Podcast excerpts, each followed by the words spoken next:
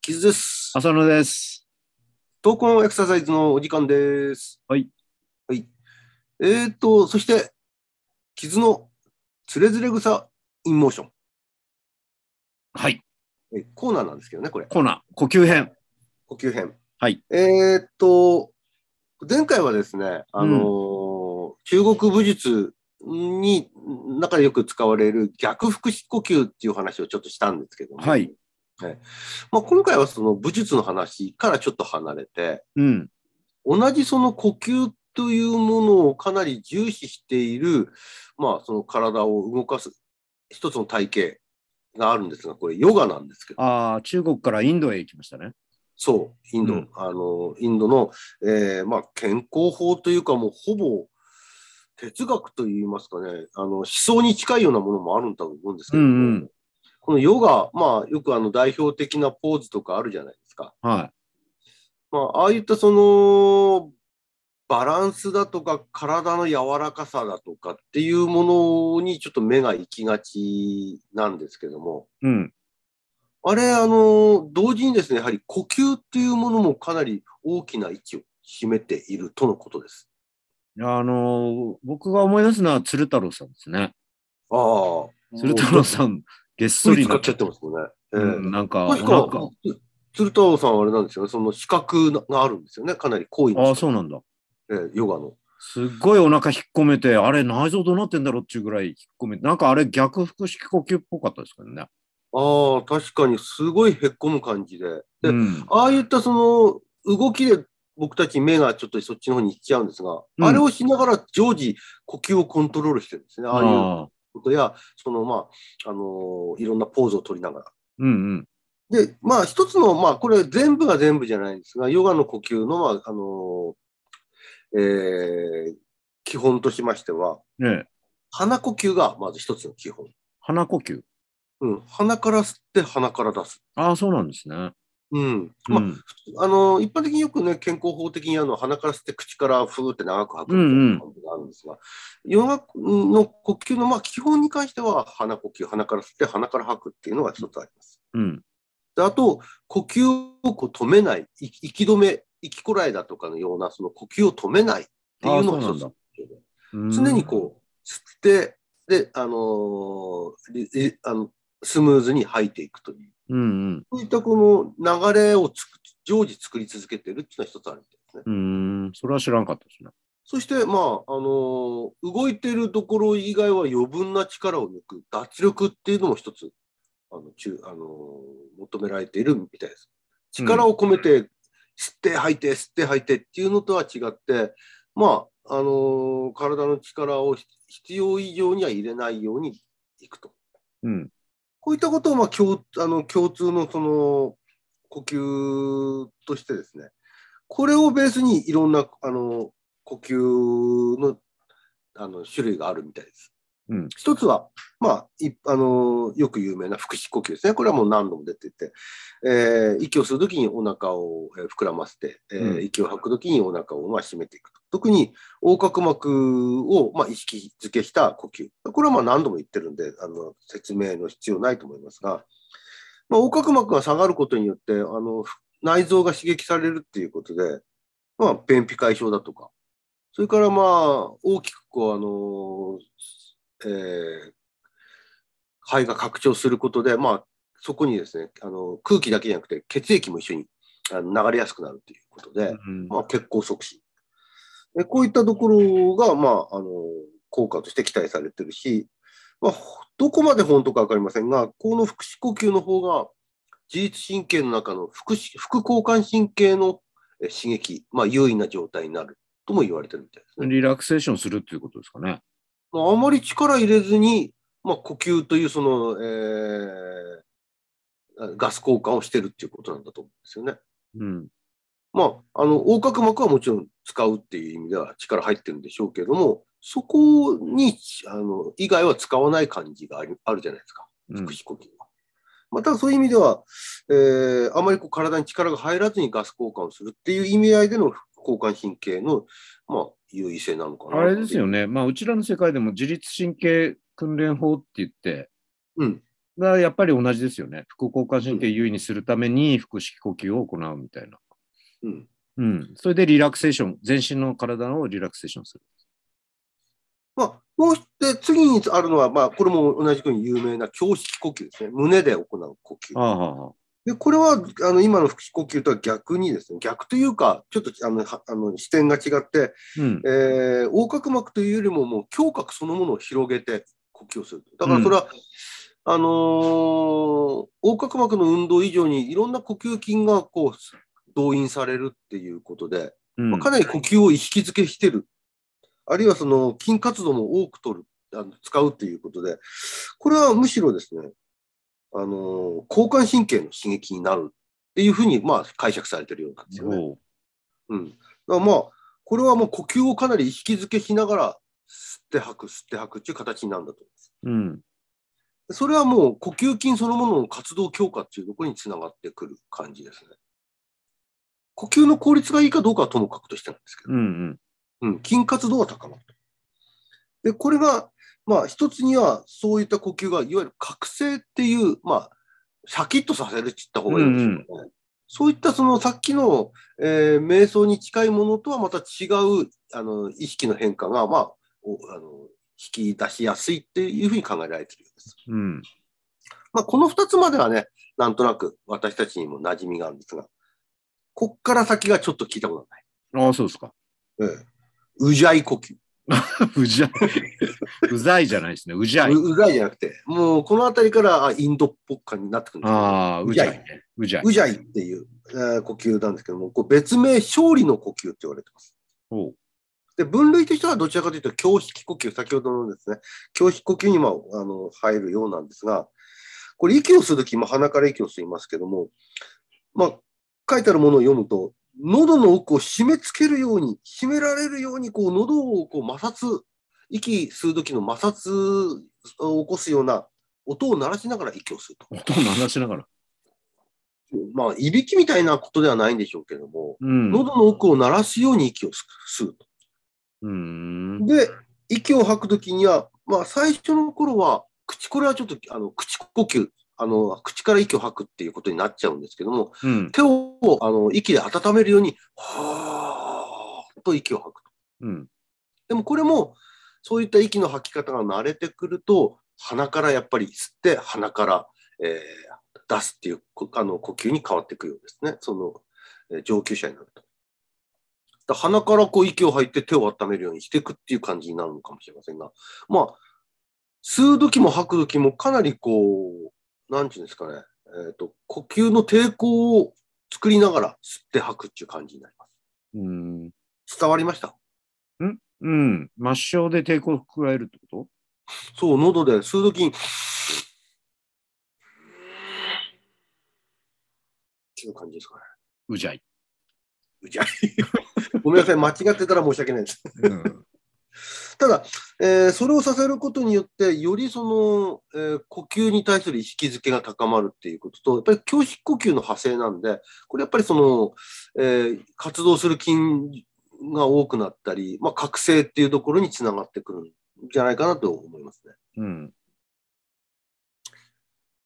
続きまして、はい。片鼻呼吸。片鼻。あええ、あのー片方の鼻を手で塞いで、あ。で塞いでない方の鼻から息を吐くと。うん。息を吐くあ、ごめんなさい。片方の手で、えー片方の手で鼻のをあ塞いでですね、あのー息を吸うんですけども、うん。吐くとき、その逆側で吐きます。ああ。逆側の鼻から出すと。だから例えば、右から吸って、左の鼻から、の。ああ。でも、どっちか鼻詰まりしてるとやば いですね。そう。で、これ、あの、鼻詰まりしてたら無理にやんなくていいって書いてあるああ、やっぱりそうなんだ。割と優しいんだね。これですね先ほどの、あのー、胸式、腹式、うじゃい呼吸と違って、これは単独でこの呼吸のためにやる練習みたいですね。ああ。先ほどのはそのいろんなポーズを組みながらやっていく呼吸あなあ、んですはあ、けど、はあはあ。なるほこれ自体は、この呼吸自体が、その、いわゆるヨガの一つの項目だというど。うん。はあの、片鼻から吸って、片鼻から吐くっていう。まあ、両吸方った鼻ことは詰ま逆の方りしだてよ。、両方鼻詰まりしてないことを確認するってことですかね。うんまあ、できないですけどね、両方話しましたらね。いや、両方じゃなくさ、どっちか鼻詰まりしてないのかな、みたいな。うん、いや、あのー花粉の季節とかね、なってくるとできなくなっちゃうんでしょうあね多あ分ね。これもちょっと、あのまあ、スピスピリチュアルな領域の話なんで、どこまで、えー事実なのか分かりませんが、左の鼻が副交感神経の活動を高めうーん。る。右の鼻が、えーその逆で交感神経の鼻あの活動を高める。なんていうふうな解釈されてる。それ、どっちから吸うとかっていうの、交代にやるんですか、うん交代でやるみたいな。だからうん、左から吸って右から吐く、右から吸って左から吐ああほうほく。うん、まあ、できますよね、それは別に。うまあ、やろうと思えば。うん。うん。まあ、そんなような感じで、その呼吸だけに特化した一つのヨガです。大丈夫でしょうか、いや、これ、どのぐらいまであるのかなと思って、ちょっと。うん、ごめんなさい。もうあと2つで終わりますけど。 はい。で、もう一ヨつはです、ガね、講座か。なと思っちゃった。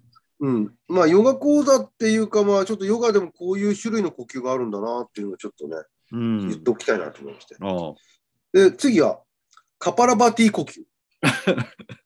もうね、 インド的な感じなあ。んですけねど、、笑っちゃいけないですけどね。まあ、その名称はともかくとして、うんこれは鼻から息を吸って、えーリズミカルに、ああ、なんか見たことあるような気するね。うん、これもうあこれは多分、えー、と一番想像つきやすいと思うんですけども、まあ、吐く時にかなりこう腹筋を意識づけして呼気にこうあの筋活を高めるそれはどっから吐くんですかと同じ鼻からですあ、鼻から。鼻から吸って鼻から吐くうん、鼻詰まってたり鼻水出てたりするとブッて出ちゃう出ちゃいますね。出ちゃいます。まあそういった出ちゃうことが、あの出ちゃい起きる場合はやらない方がいい呼です吸とか。うんでやっぱりこれはかなりお腹の筋活動とその吐くタイミングとっていうところを意識づけしてるのかなと。うん。で、最後なんですが、シータリー呼吸。シータリー。シータリー。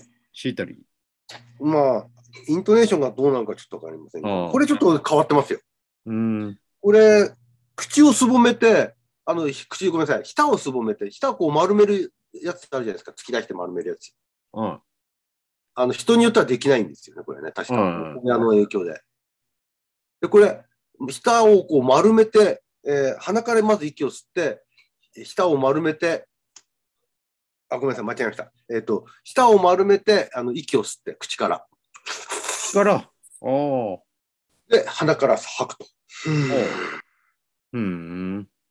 これ、しまあ、ベロを、あの、ストローのようにこう細く丸めるで、そこの口から息を吸うんですけども、うん。こうやってみたらわかるんですが、若干今までのものと違って、冷たい空気が、吸気が入るんですよね。うん。なんで冷たいんですかうんなんとなく、あのこう、す勢いよく吸うと冷たい空気入るような気がするんですがいややややってみたらわかると思うんですよ。だから、で吸うの違って、この吸うとなんかやっぱり確かに冷たいあ空れ気じゃがな入いでする。か。唾液がこうちょっと絡んで、あ冷あたい感じがするんじゃないですか。かもそこで冷却されるのかもしれないですけどね。ああ。 いや、そうどうかな。そう一応意味合いもですね、そのは冷たい空気を吸い、体に入れ、取り入れて、まあ、はい。パキッとさせて、おううん気分を変えたいだとか、まあ、意識を変えたりするっていうのは目的なんです。まあ鼻から吸うときはあ冷たいのをあったかくしていきますからね。そうそうそうそう。うん。それをあの防いでる。ただ、その人によってその舌は丸めれない人がいるんで、うん。そういう人はもうただベロ出してて吸ってくださいって書いてました。それちょっと見たくない感じになりますけど。見たくない感じですね。あの、うん牛みたいになっちゃいますけど。まあ、あのーヨガ講座っていうわけじゃないんですが、このヨガの中で取り入れてるいいろんな種類の呼吸を切り替えることによって、うんそれぞれその、まあ、夜あの瞑想とか覚醒、それから、えー呼吸のために使う筋肉を意識させるか、逆に意識させないで大きく吸い込んでいくか、まあ、うんそういったような使い分けをしながら、あの独特のポーズを取ったりしていきいって、まうあん、同時にその体の柔らかさを、えー引き出しながら呼吸をガス交換をしてるっていうここら辺がなんかちょっとヨガって独特だなと思わせるものがありました。まあまた武術とは違ったね側面ですけど、まあもともと呼吸って方まあほぼ無意識にやってますよね普段は。はい、まあししあのーそうしないと酸素入ってこないからね。うん、だけどそれをあえて意識的にするっていうところになんかこういろんな意味合いがつそれぞれの体系であるんでしょうね。そうなんですよね、うんあの。武術の場合はそれが例えば攻撃なり防御の時のタイミングと一致させたさせたりしている場合もありますし、うん、それから相手に気配を読ませないため、あるいは相手の気配を、相手に気配を読む時のその誤解を生むようにするために呼吸を使ってるっていうのもあります。うん、このヨガに関して言うと、どちらかというとその瞑想だとか、えーリラクゼーション、あるいはその体の使い方っていうところと呼吸をこうリンクさせてるのを感じさせるんですよね。うん、で、まあ、そういったそのいろんな、ここで言った数種六種今回6種類のヨガの呼吸言いましたけども、呼吸一つ変えることで、まあ、活動する筋肉なり、動きも変わってくるんだとすると、これやっぱりその、僕たちこの呼吸リハビリテーションということに関わることもあるとは思うんですけども、うん、何かこの通ずるものを感じるんですよね。あれもやっぱり呼吸を意識づけさせるわけじゃないですか。うん、普段あの無意識にやってるものをあえて意識づけさせてそこでその呼吸機能というものの強化を図ったりあるいはその、えーそこに対する無駄なエネルギーを使わせないようにしたりっていうことをやるわけじゃないですか。そうですね。最近見たテレビでもね、サッカー選手だったかな、肺活トレーニングっつって、うん肺の活動のトレーニング、まあ肺活量を増すっていう要素もあるんでしょうけど、やっぱりそういうものがトレーニングに取り入れられてますね。うんまあそう思うとちょっとこのこヨガをあのやるとかっていうよりもこういった呼吸法なんかが一つあのい何かのこうアイデアにつながっていくのかなと思って今回ちょっと取り上げてみたんですよね。おううんまあなんかの折でまたその呼吸っていうものと体の動きというものとこうリンクさせるそういったことをちょっと今後も調べていければいきたいなと思いなまんす。かそのヨガの呼吸法を医学的にこう解明しようっていう試みとかって、なんかされてそうな気するんですけどね。あ確かにそういった文献、ちらっと見たことありますね。ああ、またその辺なんか分かったら教えてほしいですよね。わかりました。じゃあ、その辺、確実的な部分も今後、うん期待していきたいと思います。はい、ありがとうございました。ありがとうございます。